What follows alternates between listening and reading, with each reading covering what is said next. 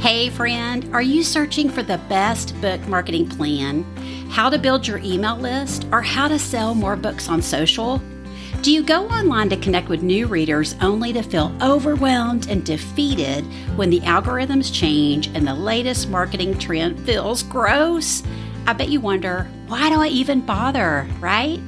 Well, you've come to the right place. I'm Kim, a book marketing strategist for Christian authors, and I know firsthand that books change lives and that you'd rather spend your time writing than marketing. God never intended for it to feel frustrating or yucky when getting your message out there. He simply wants you to serve those He called you to and share how you can help them. Here on Book Marketing Mania, you'll learn strategies to grow your author platform, market your book on podcast, and steward your message in a way that honors God and your time. Let's get your book in front of more readers and market it in less time. You ready?